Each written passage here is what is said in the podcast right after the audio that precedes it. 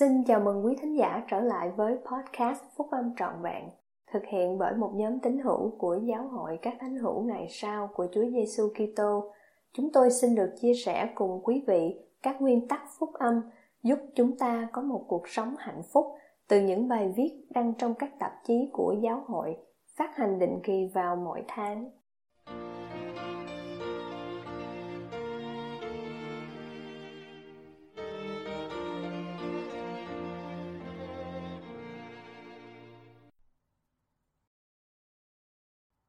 Đem lại Sion. Bài của anh cả Garrett W. Gong thuộc nhóm túc số 12 vị sứ đồ của giáo hội các thánh hiểu ngày sau của Chúa Giêsu Kitô đăng trong tạp chí Liahona vào tháng 9 năm 2021. Là các thánh hiểu ngày sau được ban phước với phúc âm phục hồi, chúng ta được kêu gọi để củng cố giáo hội và xây dựng Sion. Trong suốt lịch sử, dân của Chúa đã tìm cách đem lại một xã hội dựa trên các nguyên tắc của phúc âm nơi mà Ngài có thể ngự. Để trở thành một cộng đồng thánh hiểu như vậy, chúng ta cần phải học cách thanh tẩy và trở nên đồng một lòng và một trí, đối xử công bằng mà không có sự tranh chấp, sống trong sự ngay chính và không có người nào nghèo khó trong số chúng ta. Ví dụ, sau khi John và Maria Linford gia nhập giáo hội các thánh hiểu ngày sau của Chúa Giêsu Kitô ở Gravely, Anh Quốc vào năm 1842. John trở thành chủ tịch của chi nhánh ở địa phương. Tuy vậy, họ hàng và bạn bè đã không phấn khởi trước niềm vui mà gia đình Linford tìm thấy nơi sự phục hồi. Nếu họ không thể thuyết phục John từ bỏ tôn giáo mới của mình thì họ sẽ bỏ đói anh ta bằng cách tẩy chay tiệm đóng giày của anh. Năm 1856, quỹ di cư luân lưu đã tạo cho John và Maria cơ hội để di cư đến thung lũng Salt Lake. Họ đi tàu đến New York cùng ba người con trai của mình. Từ đó, họ hành trình đến Iowa City, Iowa nơi mà họ đã lên đường vào tháng 7 năm 1856 cùng với đoàn xe kéo tay xấu số James G. Willey. Rạng sáng ngày 21 tháng 10, gần bờ sông Sweetwater ở Wyoming, John đã thốt lên lời nói cuối cùng. Anh rất mừng là chúng ta đã đến đây, anh nói với Maria khi chị hỏi xem anh có hối tiếc là họ đã rời nước Anh ra đi không? Anh sẽ không sống để đi đến Salt Lake, nhưng em và các con trai sẽ đến, và anh không hối tiếc tất cả những gì chúng ta đã trải qua nếu các con trai của chúng ta có thể lớn lên và nuôi nấng gia đình của chúng ở Sion. Sion là gì? Một vài đề tài bên ngoài sự Giáng sinh của Chúa Giêsu Kitô đã soi dẫn các vị tiên tri thời cổ đại cũng như thời hiện đại và các thánh hiểu nhiều hơn là sự quy tụ ngày sau của gia tộc Israel và sự xây đắp Sion trong việc chuẩn bị cho ngày tái lâm của đấng cứu rỗi. Tại sao Sion quan trọng như vậy đối với các thánh hiểu ngày sau? Thời đó cũng như thời nay, dù dân của Chúa được tìm thấy ở đâu, anh cả Bruce R. McConkie 1915 tới 1985 thuộc nhóm túc số 12 vị sứ đồ đã tuyên bố từ thời Adam cho đến hiện nay, bất cứ khi nào Chúa có một dân tộc riêng của Ngài, bất cứ khi nào có những người lắng nghe lời Ngài và tuân giữ các lệnh truyền của Ngài, bất cứ khi nào các thánh hiểu của Ngài đã phục vụ Ngài hết lòng thì ở đó có Sion. Thánh thư miêu tả một xã hội Sion. Henoch, vị tiên tri có đức tin lớn lao trong thời Noe, có xây dựng một thành phố gọi là thành phố thánh thiện, tức là Sion. Chúa ngự ở đó với dân Ngài, ban phước cho họ và xứ của họ. Chúa phán cùng Henoch, này ta là Thượng Đế, đấng thánh thiện là danh ta.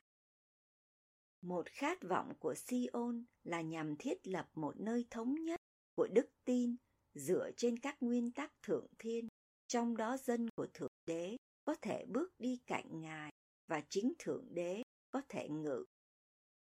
Sách Mạc Môn làm chứng rằng sau khi đấng cứu rỗi phục sinh đến viếng thăm tân thế giới, khắp nơi trong xứ mọi người đều được cải đạo theo Chúa. Và họ xem mọi vật là của chung, vậy nên chẳng có ai giàu hay nghèo, nô lệ hay tự do, mà trái lại tất cả mọi người đều được tự do và cùng nhau chia sẻ ân tứ thiên thượng. Và chuyện rằng trong xứ không có chuyện tranh chấp nào xảy ra nhờ tình thương yêu của Thượng Đế đã ở trong lòng mọi người dân. Được trang bị với sự ngay chính và quyền năng.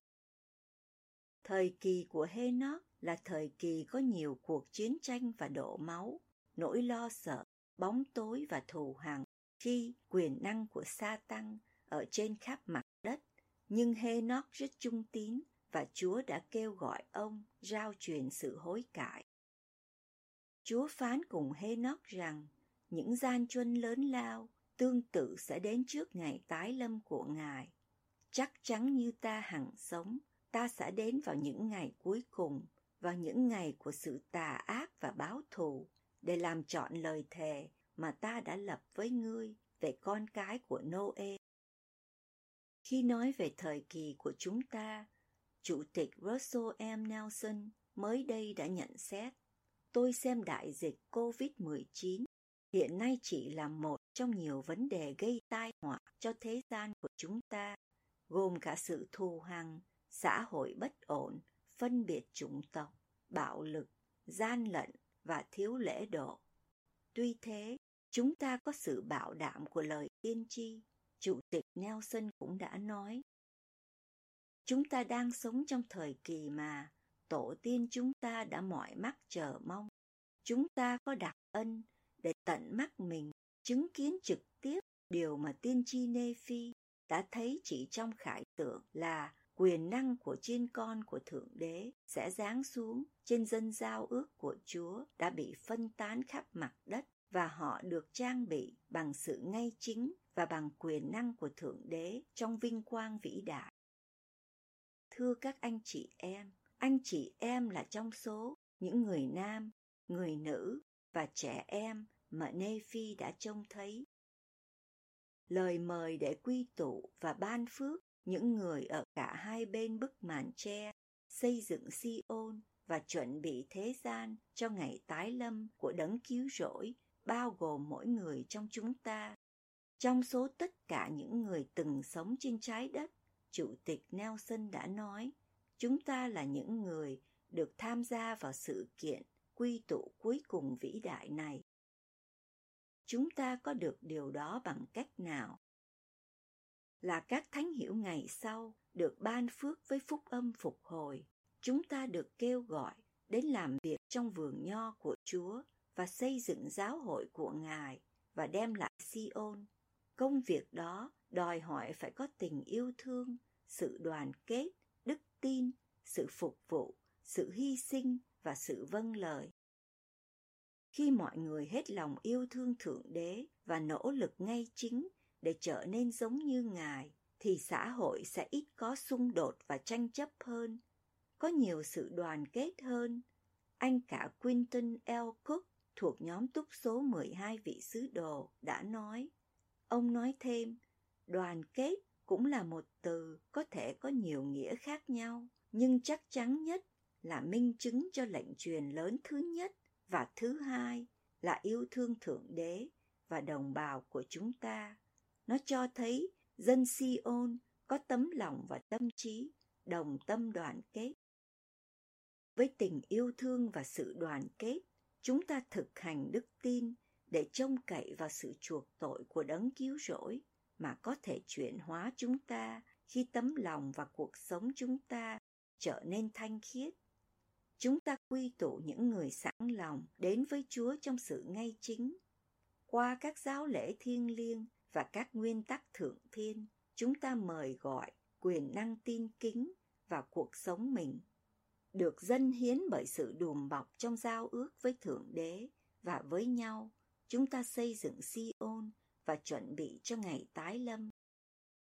Chủ tịch Henry B. Eyring, đệ nhị cố vấn trong đệ nhất chủ tịch đoàn đã nói, lòng bát ái là tình yêu thương thanh khiết của Đấng Kitô và chính là đức tin nơi Ngài và những ảnh hưởng trọn vẹn của sự chuộc tội vô hạn của Ngài mà sẽ hội đủ điều kiện cho các anh chị em cùng những người mình yêu thương và phục vụ cho ân tứ thiêng liêng để sống trong xã hội Sion đã được hứa và mong mỏi từ bấy lâu. Chuẩn bị cho những ngày trước mắt. Các vị tiên tri thời hiện đại dạy rằng việc đến cùng đấng cứu rỗi là vấn đề về sự cam kết cá nhân, không phải là vấn đề về địa điểm. Trong những ngày đầu của giáo hội, việc cải đạo thường cũng có nghĩa là phải di cư. Chủ tịch Nelson đã giải thích, nhưng giờ đây sự quy tụ xảy ra ở mỗi quốc gia. Chúa đã ra lệnh thiết lập Sion trong mỗi quốc gia, nơi mà Ngài cho các thánh hiểu của Ngài được sinh ra và cư ngụ. Khi chúng ta chấp nhận thử thách và phước lành của việc xây dựng Sion trong gia đình, các chi nhánh, tiểu giáo khu, giáo khu và cộng đồng của mình thì cùng với John và Maria Linford, chúng ta mong đợi đến cái ngày mà con cái và cháu chắc chúng ta có thể lớn lên và nuôi nấng gia đình của chúng ở Sion trong mọi quốc gia, sắc tộc và sắc ngữ. Khi chúng ta tìm kiếm Chúa và sự ngay chính của Ngài trước hết, chúng ta cầu nguyện rằng vương quốc của Ngài có thể bành trướng trên thế gian, hầu cho dân cư trên trái đất có thể nhận được nó và hãy chuẩn bị cho ngày sắp tới là ngày mà con của người sẽ từ trên trời xuống, khoác trên mình vẻ sáng chói của vinh quang của Ngài để gặp gỡ vương quốc của Thượng Đế được thiết lập trên thế gian.